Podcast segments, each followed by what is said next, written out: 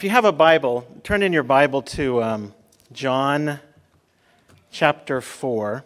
And before we uh, get into the word, I'd like to have a, uh, a word of prayer. If you could bow your heads.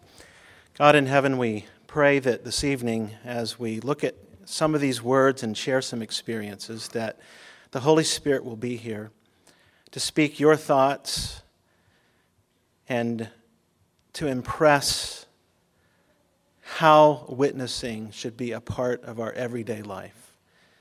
We pray in Jesus' name. Amen.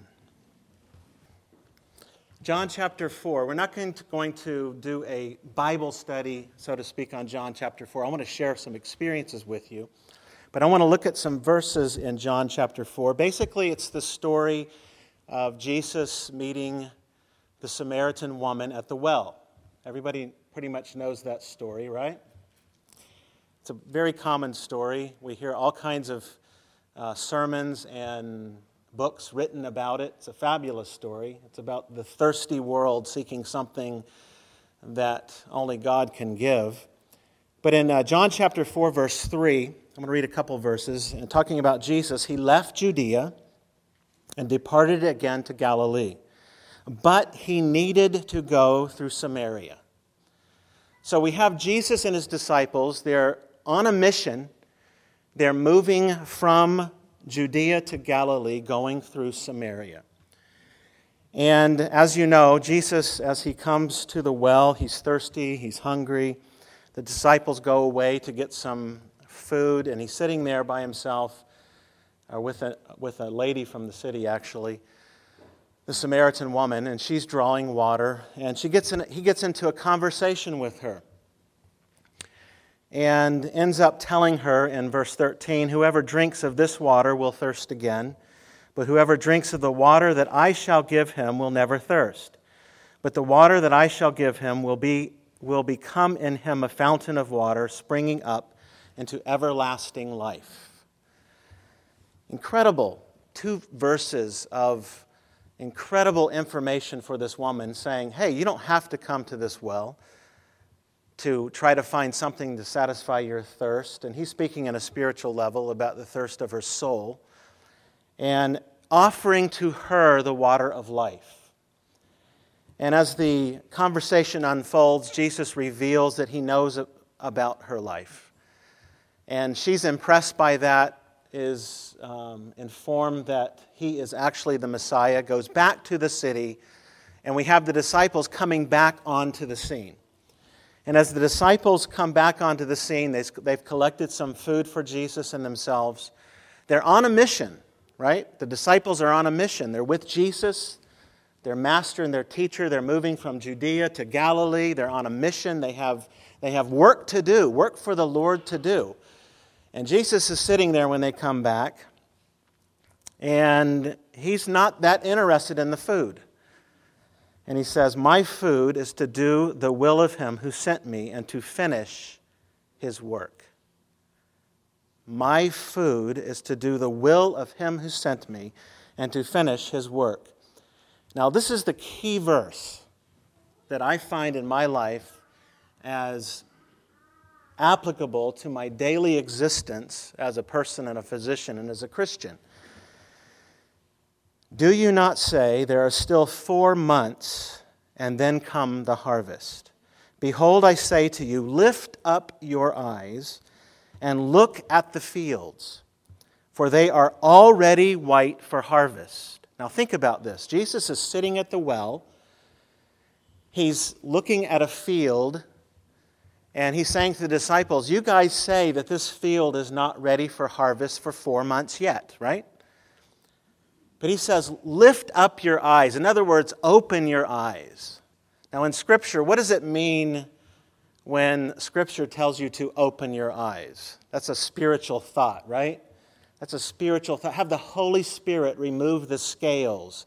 Open your spiritual eyesight to see what's really happening behind the physical scene, the spiritual scene.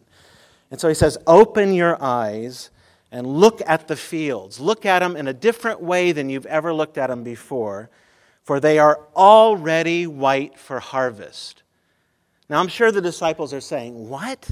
you know, as they usually would say initially in a conversation with Jesus. But after a while, things may soak in. What Jesus is saying is that there is a harvest that can be seen around you at any time if you look through spiritual eyes. If you look through spiritual eyes. Now, the disciples were on a mission. And if they would have kept on their mission without Jesus interrupting the mission for ministry, a whole town would have not heard the good news at that moment, okay? So I want to talk to you tonight about being a physician or a dentist, a resident, whatever wherever you find yourself, that don't only look at your mission in life or the mission that you're on, but be willing to open your eyes and know that there is a harvest around you. There's a harvest around you. Jesus said there is, right? You may not see it if you look with physical eyes. If you look with physical eyes, you may not see it. You have to through the Spirit, see this harvest that's white, ready to be reaped. It's around you, trust me. Okay, I'm just going to leave that there. We're going to come back to these thoughts in John, and I'm going to tell you some of my experience and how this has changed my life. First of all, it's interesting to, to, to, um, to look at what it means to be a witness for Christ. To be a witness for Christ.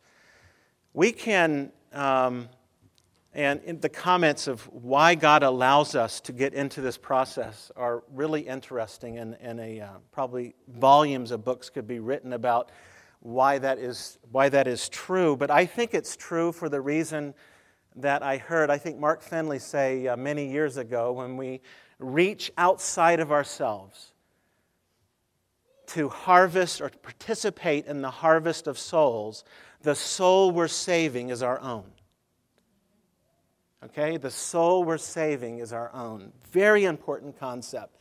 This is a ministry that God allows us to enter into as the work of our own salvation, working out our own salvation. Incredibly important, incredibly uh, significant in everything we do. Okay, so as I looked at this verse and, and began, began to um, unfold these thoughts in my mind, I realize there's some incredible implications here. First of all, what may appear to me to be a unharvestable field or nothing ripe may not be that way. If I open my eyes to the Spirit, I may see a harvest or may participate in a harvest that I didn't expect, that was unusual or, or just, just didn't, didn't you know, come to me at first that that, was going to be the case. Secondly, in this, in this concept is that Jesus, when he went to this well, it wasn't an accident.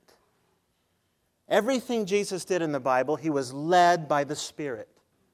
Okay?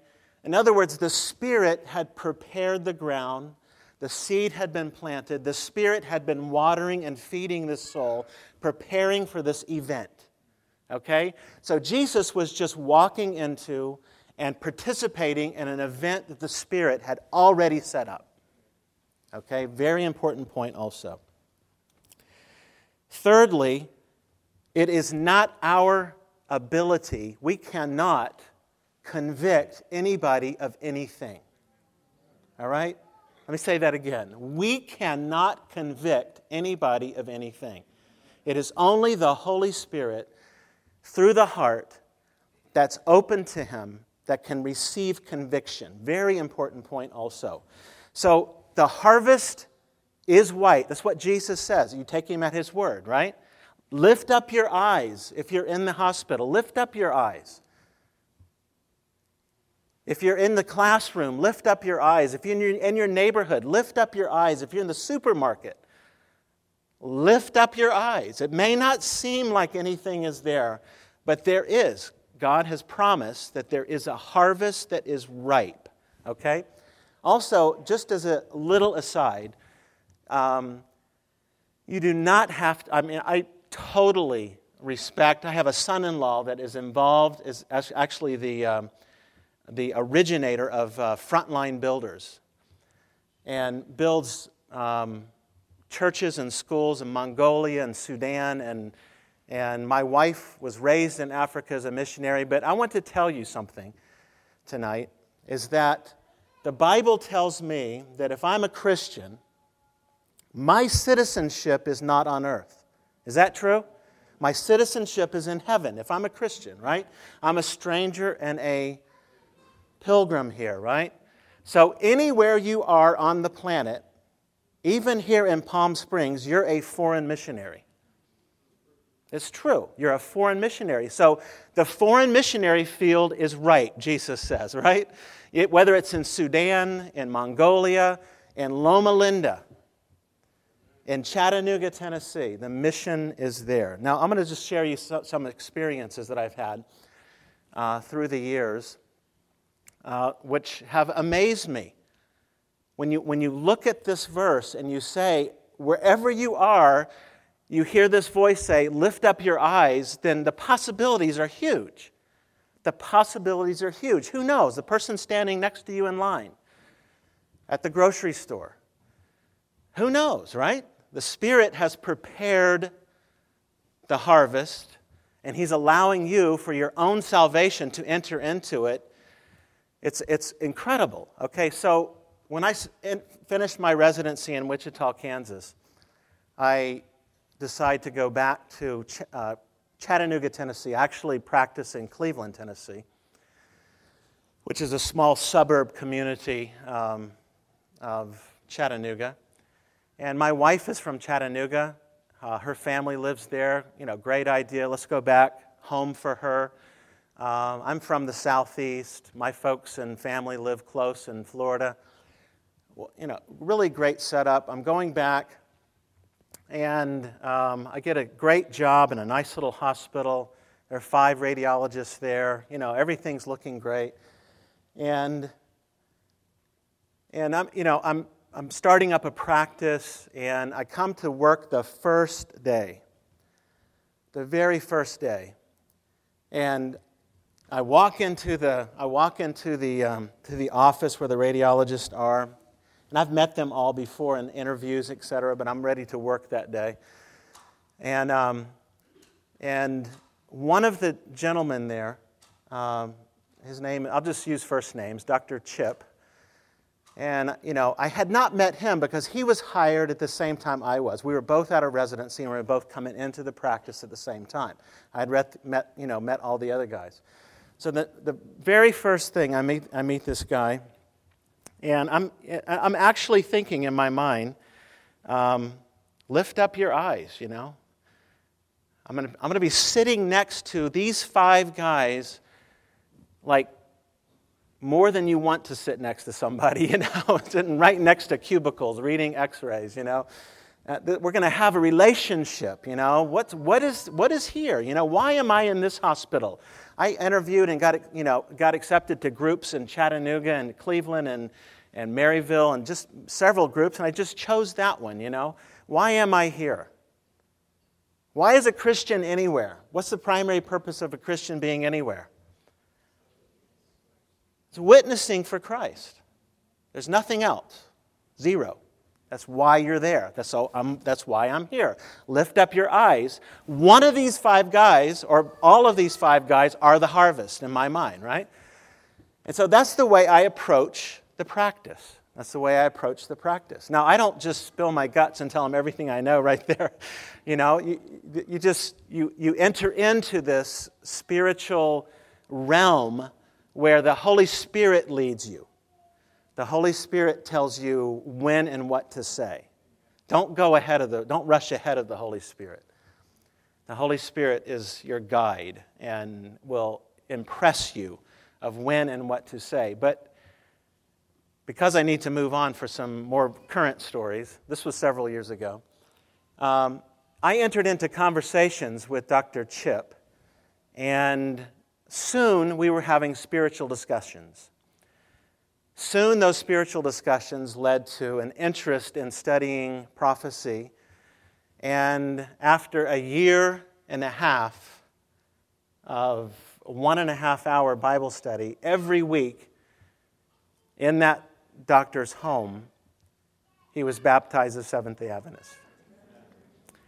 Just incredible blessing, incredible blessing to be involved with the harvest. That's God's work, right? The harvest. That is, like this verse says, my food is to do the will of him who sent me and to finish his work. That should be all of our food. So I'm thinking, okay, Dr. Chip is a Seventh day Adventist. Now I have a partner. now we have two here, right? And so I continue on with lifting up my eyes. Where is the, you know, where's the next person going to come from? There's going to be another person. There's going to be another person. So I'm thinking, I don't know. I can't see, but I know God knows. I know the Holy Spirit, Holy Spirit knows. So what I do is I, and I hate to say this just like this, but I set little traps around.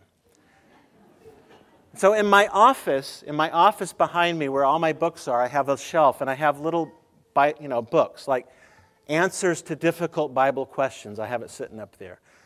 Um, the Almost Forgotten Day by Mark Finley. You know, I just have these planted around the office, you know. And, um, and so one day, I'm thinking, I'm thinking in my own mind, okay, what partner's going to go next? You know, what partner's going to going to enter into the, what start these Bible studies, you know?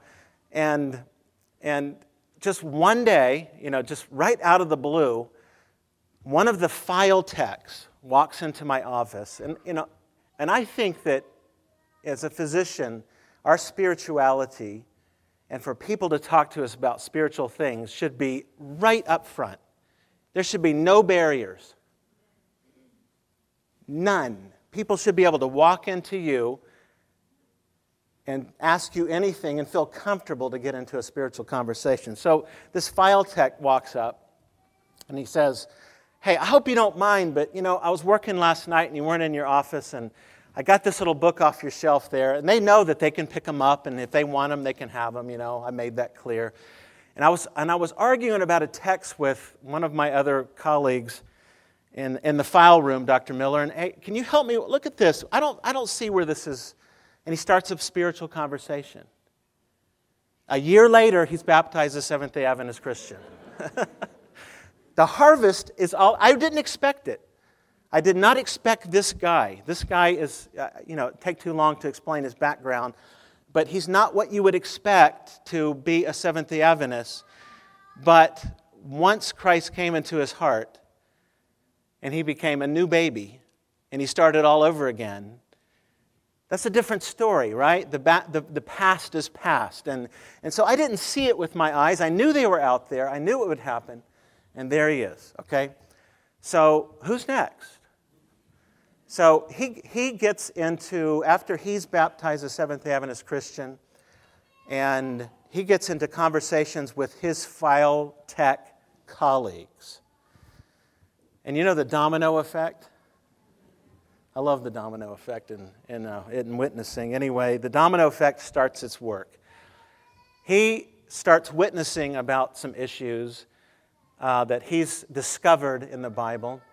And um, Russ was the other guy's name. Bill was the first guy, Russ was the other, other guy's name. And before long, we had in my office, after work, a Bible study with about five or six techs and file techs and people in that office. Just out of that one, you know, the domino effect had started, right? And then pretty soon, I did an evangelistic series at a church that we started there in, in Benton, Tennessee, with my father in law, John Sines. And Russ and his whole family come to that and accept the Sabbath. And just incredible, just incredible. The harvest is out there. I would not have known any of those or expected any of those people to be a part of God's harvest. But the Holy Spirit knew. He prepared the soil. I was willing to look, to be open, to enter in with him in his ministry. What a blessing! What a blessing. Um, interesting, a partner that I have now, one of my other partners, right? Um, Dr. LeBron. LeBron's an interesting guy, I tell you. Um, he is so political, you know, and so, so um, Um, I'll just leave it at that. He's, he's a really, really good guy. But anyway, we, we had gotten into some spiritual conversations, and, uh, which I have had with all my partners, but LeBron's special interests, you know, you can, you can kind of sense that, you know. And we had a hard time um, last year at our practice. Our hospital was bought by a for profit organization. Um, they asked us as radiology group to do things that we couldn't do from a professional or moral basis. And I was really happy that our whole group chose to do the right thing. And so we said if we, if we have to do these things this way, we're going to leave the hospital. And, they, and you know, they, they begged us to stay. That the last day, we said, no, we cannot participate in that. And um, my whole group is Christian, but you know, not all of them are Seventh day Adventists, but um, we just could not participate in it. And so we made a decision, a moral decision, before any of us had another job. Now that's tough. You know, when you have families, I have five children, two in college, you know, that's, that's kind of tough to make those decisions. But, and, and for me, it wasn't, I mean, it was just a cut deal, you know. It was not, not that it wasn't tough on me. Trials are tough. But, um, but for LeBron, this was a knee bending experience. You know, he, he is the, you know, just very political and didn't want to disrupt his career. He was born, raised five generations from Cleveland, Tennessee. This was the hospital that, um, you know, his father was the hospital administrator, um, you know, I mean, hospital board uh, chairman. And um, this was his hospital, you know, and it had been sold by the community to this for profit. And this was a knee bending experience. Now, in the, in the previous year or so, we had been talking about spiritual issues. LeBron and I. And he, he's raised a Church of God Christian, but had never participated in paying tithe, receiving the blessing from paying tithe. So, through conversations, we had talked about that, and, and we had talked about the Sabbath and different issues that he was interested in and in his time frame.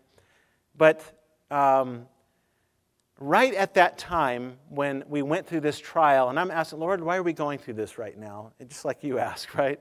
Why are we going through this right now? Well, God has a way to work things out. But anyway, LeBron, at this time, believe it or not, decided to start paying tithe. All right? In the midst of not having a job, I mean, we were quitting on one day and we didn't have the, a job, all five of us the next day. Okay? Okay, within a week of him telling me, that he was going to start paying tithe. Um, we get a phone call from a hospital that's 30 minutes from our hospital and asking us, they were losing their radiologists and needed a radiology group, right? Just like that whole event, just to be a hospital losing their group and needing another group. And, and so we say, hey, we'll talk to you about that. So we go over there, we talk to them, and we get this job. And then a, a medical uh, multi specialty group calls us up and say, hey, we're buying our own CT scanner and ultrasound and setting up an imaging department. We want you to be our radiologist. And then another hospital calls us and says, hey, we need another radiology group to help us up here. So, so before long, when we left the hospital in Cleveland, we and also, we got our own PET CT scanner, our own imaging center. And so we are now making twice as much money as we made at the other hospital with twice as much time off. Did you get that? twice as much time off. And we're getting calls every day. And so I tell LeBron, I say, hey, you may want to cut back on the tithe paying. We're not going to be able to keep up with this. Just kidding. No. Now, what, a what a witness. You know, LeBron to this day, this was, this was just last year, to LeBron to this day is considering, now this is a huge step for him, what the Sabbath means. And, okay, he goes to the largest Church of God church in the world, which the international headquarters of the Church of God is in Cleveland, Tennessee.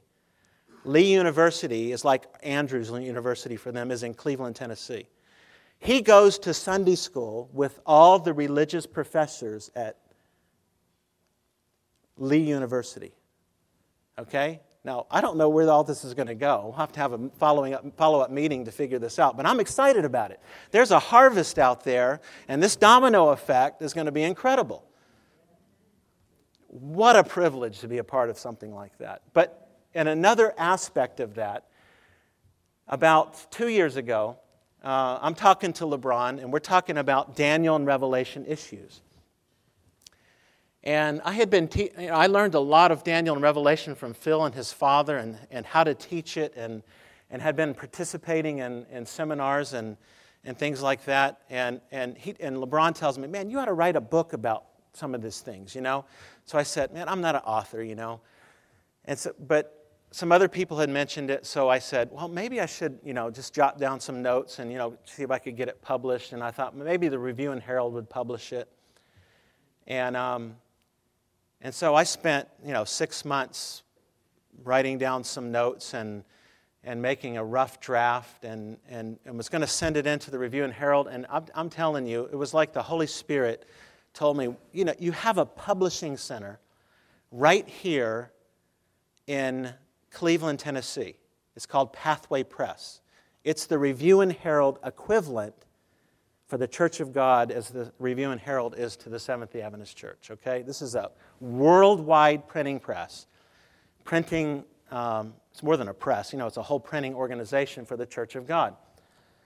So, you know, I, re- I remember the first day I drove up, I got, the, I got an appointment with the editor I remember the first day driving into the up in front of this huge building with my manuscript, and I said, "What am I doing here? You know, is this real? If, eh, you know, this is, you know, our uh, Seventh Day Adventist understanding of Daniel and Revelation is not the Church of God's understanding of the Revelation.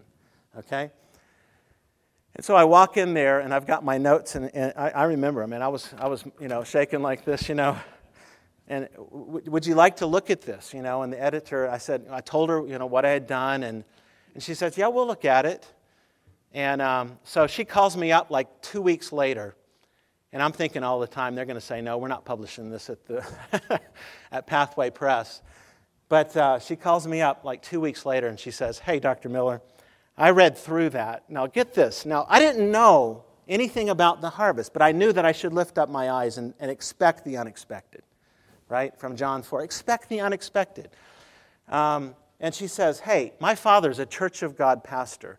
We had Bible studies uh, on Revelation in our house every week. And what you've written in your book is exactly what the conclusions we came to. Yes, we'll print your book. Incredible. I'm saying, what? You know, incredible. And so, so they printed my book. They sell it in their bookstore on the campus. They promote it for me on Amazon, on their website for the Church of God. You can go there, you can see the book, and it's Understanding Revelation in One Day. And it is Adventist mainstream understanding of Daniel and Revelation. Incredible. Open up your eyes. Look around you. Who knows? You know, it's exciting. so, anyway, um, we got the book printed. I I, I just want to put a little side plug in here. You know, um,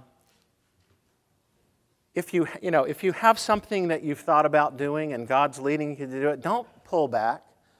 You know, there was many times I said, "Man, I'm, this is too much work," or "I've got other things to do," or "I don't know if I should do this or not," or you know, especially when I walked up to the doors of Pathway Press. You know, that, that was um, I just really felt like but I remember the text lift up your eyes, you know, expect the unexpected.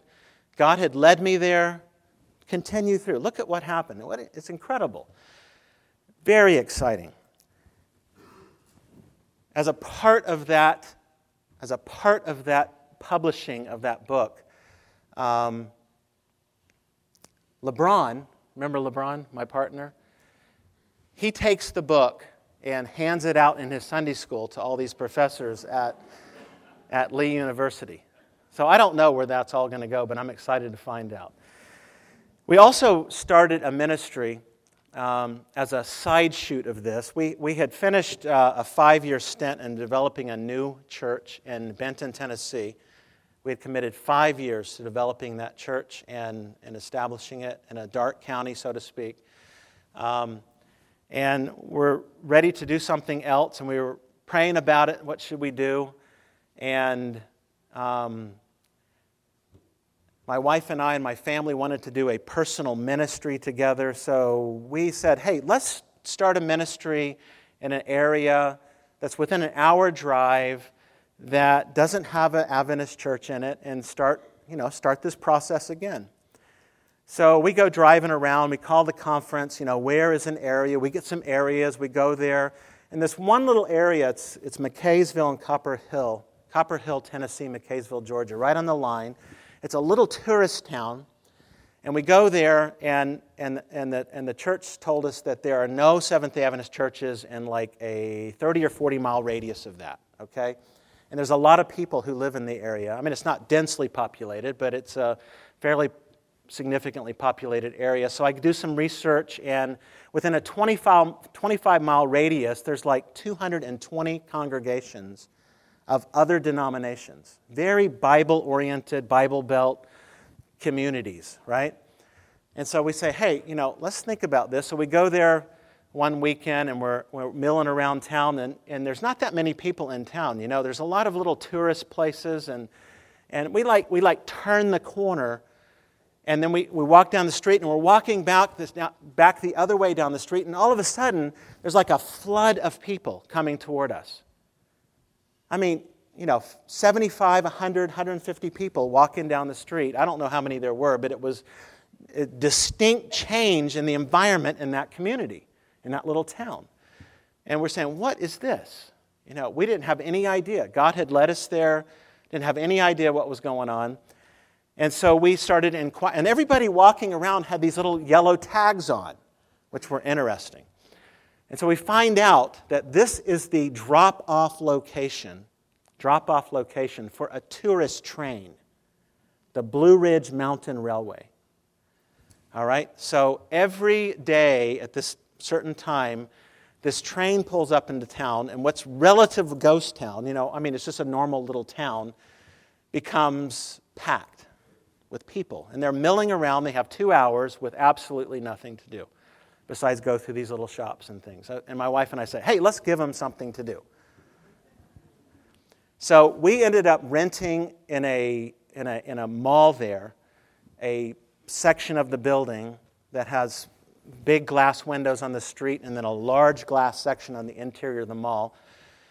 We ended up um, renting that. When we looked around town, there, were no, there was no visitor center. Okay, we're going to be this city's visitor center.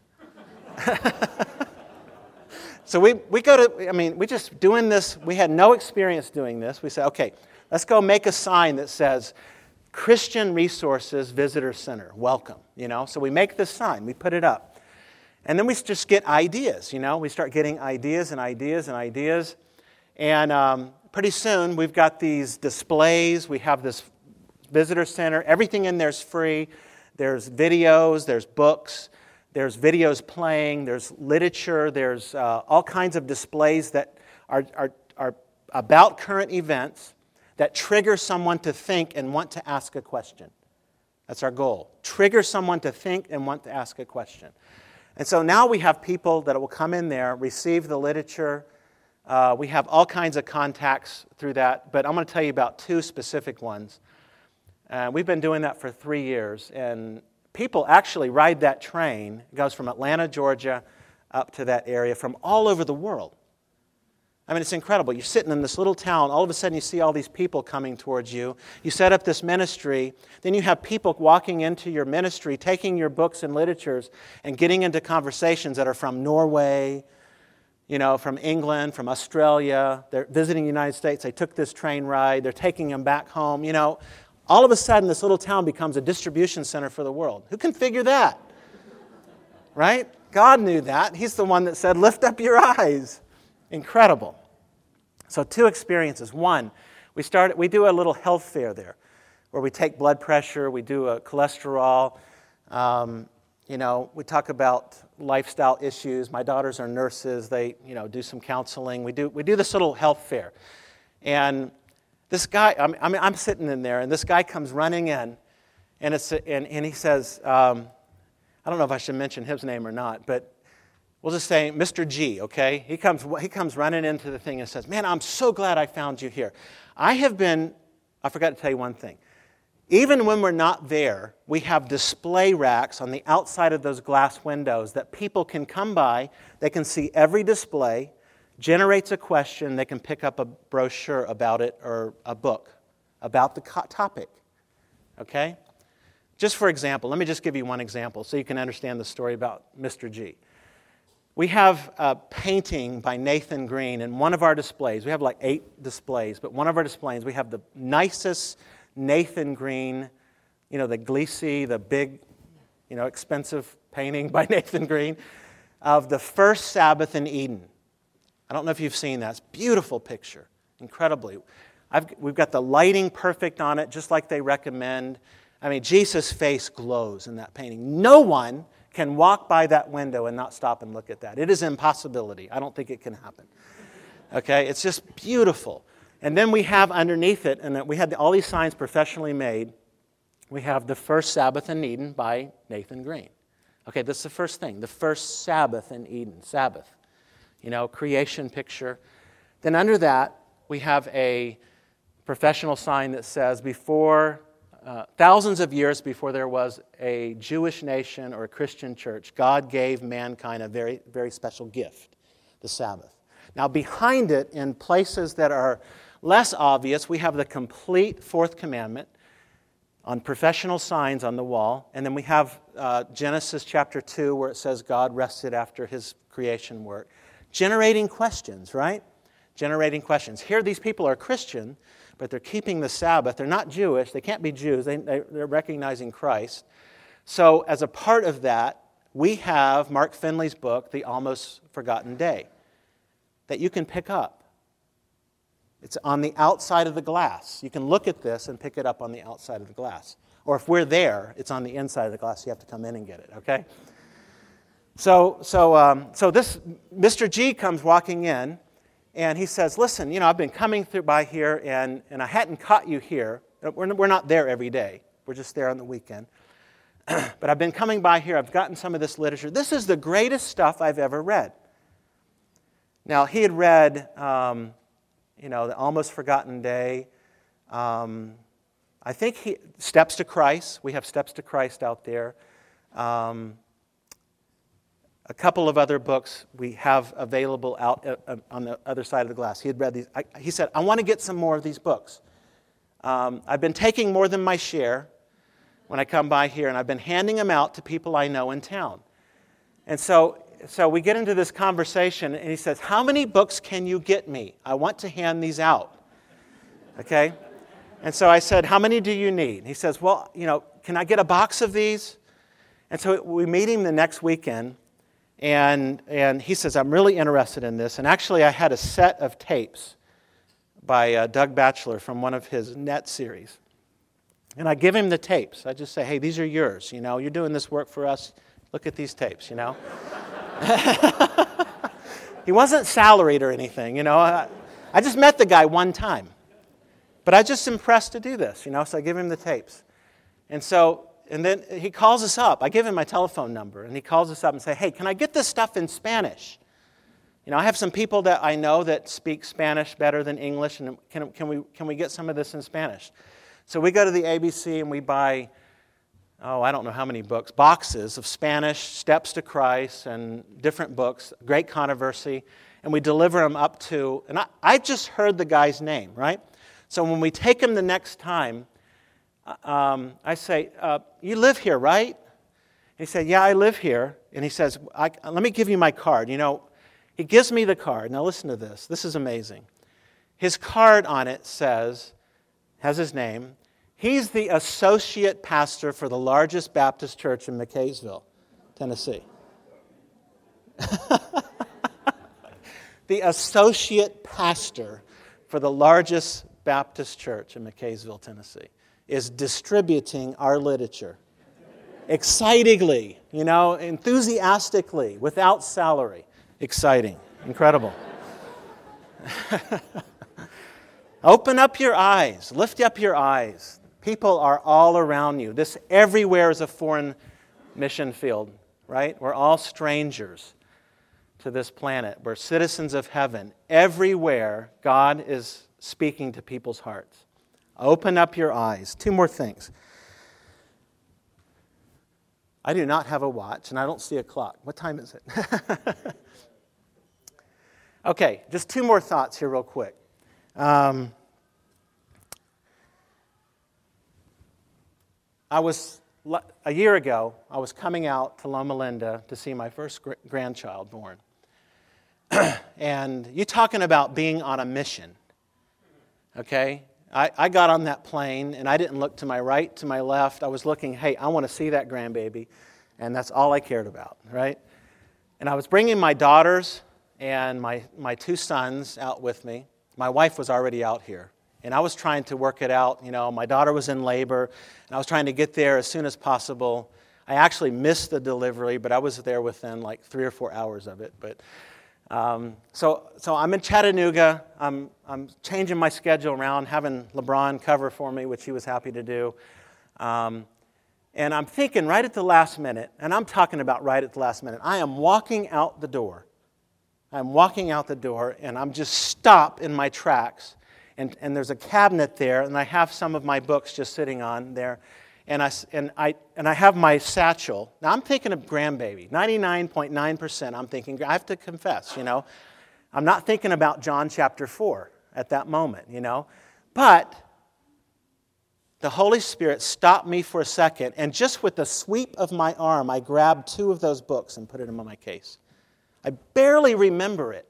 I just barely remember it. I just put them in there, and I'm going out the door, and my kids are with me. We drive down to Atlanta. I've got these tickets last minute, and they were expensive. and worst of all, now I'm 6'3, 250 pounds. I'm a big guy, right? I got a middle seat. Now that's like, I mean, I was going to go in middle seat to see my grand, grandchild, you know.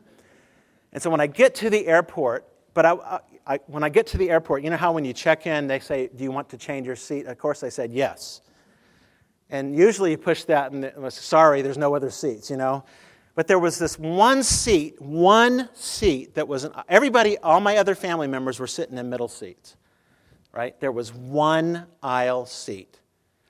And I told my kids, I love you, but I'm taking that aisle seat. I got the aisle seat. One aisle seat. One aisle seat on a big jet. All right? I'm going to see my grandbaby. 99%. My mind's on the grandbaby, right? Maybe 99.9. I don't know. So I sit down on the airplane and I sit next to a middle aged lady. And I, am, I have to confess, I'm not thinking evangelism. I'm thinking that baby, you know? getting out there to see the baby, getting out here to see the baby. And um, so on this particular jet, I'll make this quick. On this particular jet, there's these little videos in each seat in front of you, you know, that has the, you know, when they do the uh, introduction of how to be safe on the aircraft, how to buckle your seatbelt and all that, it's on these little videos. And so I'm sitting there next to this lady, and they're playing the video of how to buckle your seatbelt.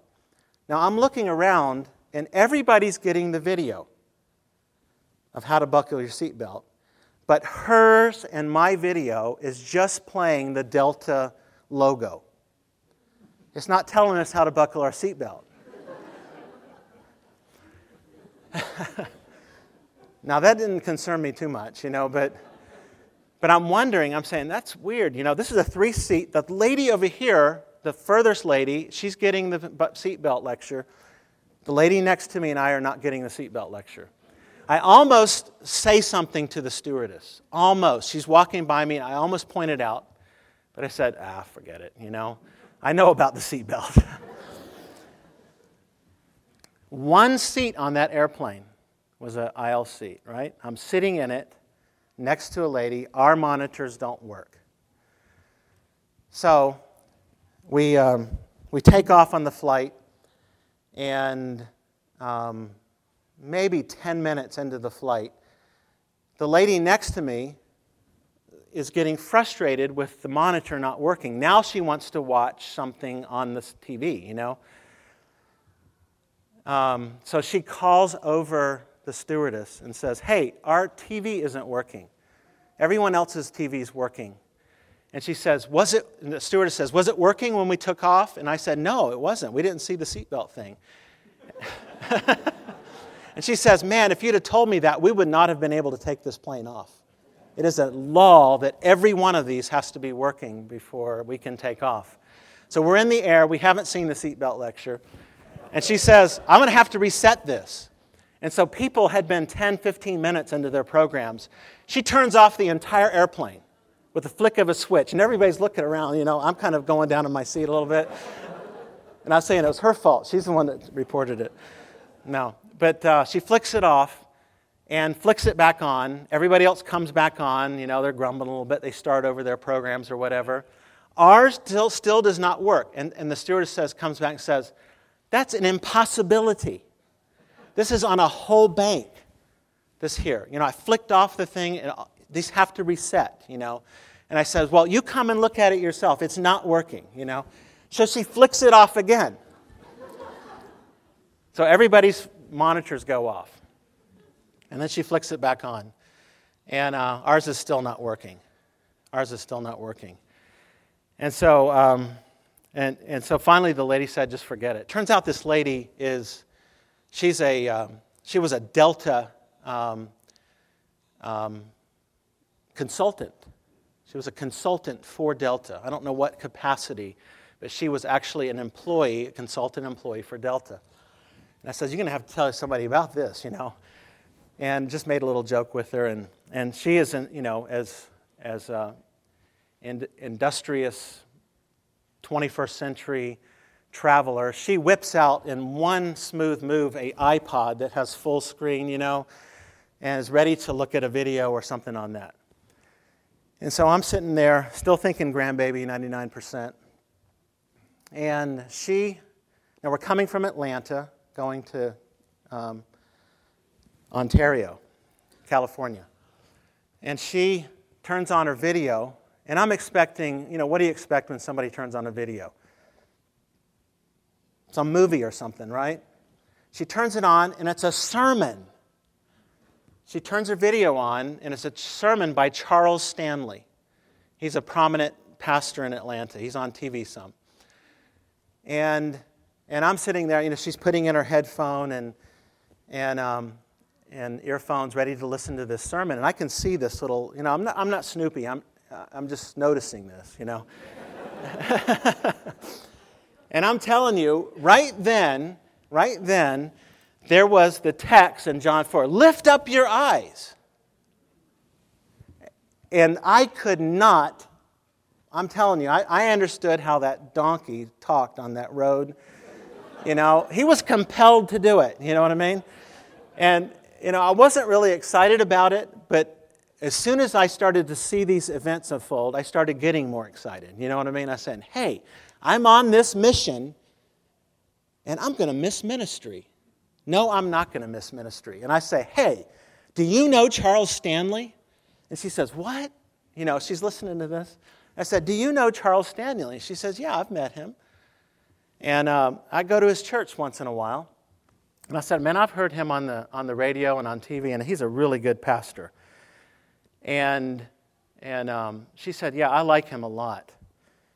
And she says, You know, um, I just went to his church a few weeks ago, and we were talking about, um, he was talking about the book of Revelation. I remember on the way out of the house, I swept up two of my books, right? And I said, um, Would you, you know, are you interested in the book of Revelation? She says, Yeah, I really am. I'm interested in getting back into spiritual things. And she goes on to tell me that um, she had a vacation time. She has two sisters living in Ontario. she had started this job and this career and had had a upbringing in the church, um, I think Baptist, and had fallen away and hadn't been to church in a while, got back into going to church just recently, and was going out to see her sisters, and they were going to encourage her and they were going to talk about spiritual things. And I said, Hey, listen, you know, I wrote a book on Revelation. Would you like to read it? She says, You're kidding. You wrote a book on Revelation? I said, I said, Yeah, I've got it right here. And so, and so I pull it out, and you know, it's about a four and a half, five hour flight from Atlanta to, to um, Ontario. And she looks at the book, she said, This is incredible. I'm going to read this right now. you know, it's supposed to be one day, not five hours, right? So, she, you know, she gets out her highlighter out of her briefcase and she starts reading. And we have a five hour interaction on the book of Revelation. And she gets, and this is book's only 130 pages, and she gets to like page 85 or 90. She's a good reader, I guess, you know. But um, she puts the book down and she says, You know what? These monitors not working was not an accident, was it? She said, This day has changed my life. Incredible. Lift up your eyes. You're on a mission. Don't be so focused on a mission that you can't see ministry sitting next to you. Incredible opportunity all around us. Um, the one last thing I just built a cabin for my folks to live in. It's on, they're by our house. They're retired. They're going to come up and spend some time. And, and this just happened. This is, this is hot off the press, okay? Uh, I had to put this in here, just five minutes. I just built a cabin, and I'm doing this cabin work, and I tell these guys, okay, none of you guys can work on the Sabbath. And they said, what's the Sabbath, you know? And we get into, the, we get into a little conversation there, and they say, fine. And, um, and the, the contract, or the lead carpenter, the head carpenter, has a brother that gets out of work. He comes to the job, and to make a long story short, as, we have, as we're building this cabin, having these conversations, getting into spiritual things. Turns out one day, just, I mean, this is, I'm not, I mean, these guys, you're not expecting these guys to be that interested in spiritual things, right? This brother, his name is Larry, he comes up to me and says, Do you know Doug Batchelor? I said, Well, I don't know him. I've, you know, he's, I know who he is. Uh, he said, I've been watching his program on TV for a long time. And, and I heard him say something about the Sabbath, and he wanted to know more about it. You know, he's, he knows he's not working on Sabbath on my job. He figures maybe there's some connection here. So we get into a conversation about it. Um, two months later, two months later, I find out that Larry the carpenter is a minister of an 80 member church, all of which are now keeping the Sabbath. Incredible. Lift up your eyes. I mean, this carpenter nailing on my job, you know? And then my stonemason finds out about it and he said, I used to be a Seventh day Adventist. Where that's going to end, I don't know. Turns out, you know, the stonemason is my neighbor for the cabin. He lives down the street. His wife was raised a Seventh day Adventist. All around that place, everywhere you are, there are people that need to hear ministry, to be ministered to. My appeal tonight, and I could go on and on, and I'm probably gone on too long already, but is to lift up your eyes. You know, to enter in with Christ into his ministry where you can say, My food is to do the will of him who sent me and to finish his work. Let's pray. Father in heaven, we thank you so much for the opportunity to enter into your ministry. We pray that we will, through your Spirit, open our eyes to see that the harvest is ripe all around us, that the Spirit is working to prepare souls for heaven. May we make a commitment tonight to be partners with you in this work. In Jesus' name, amen.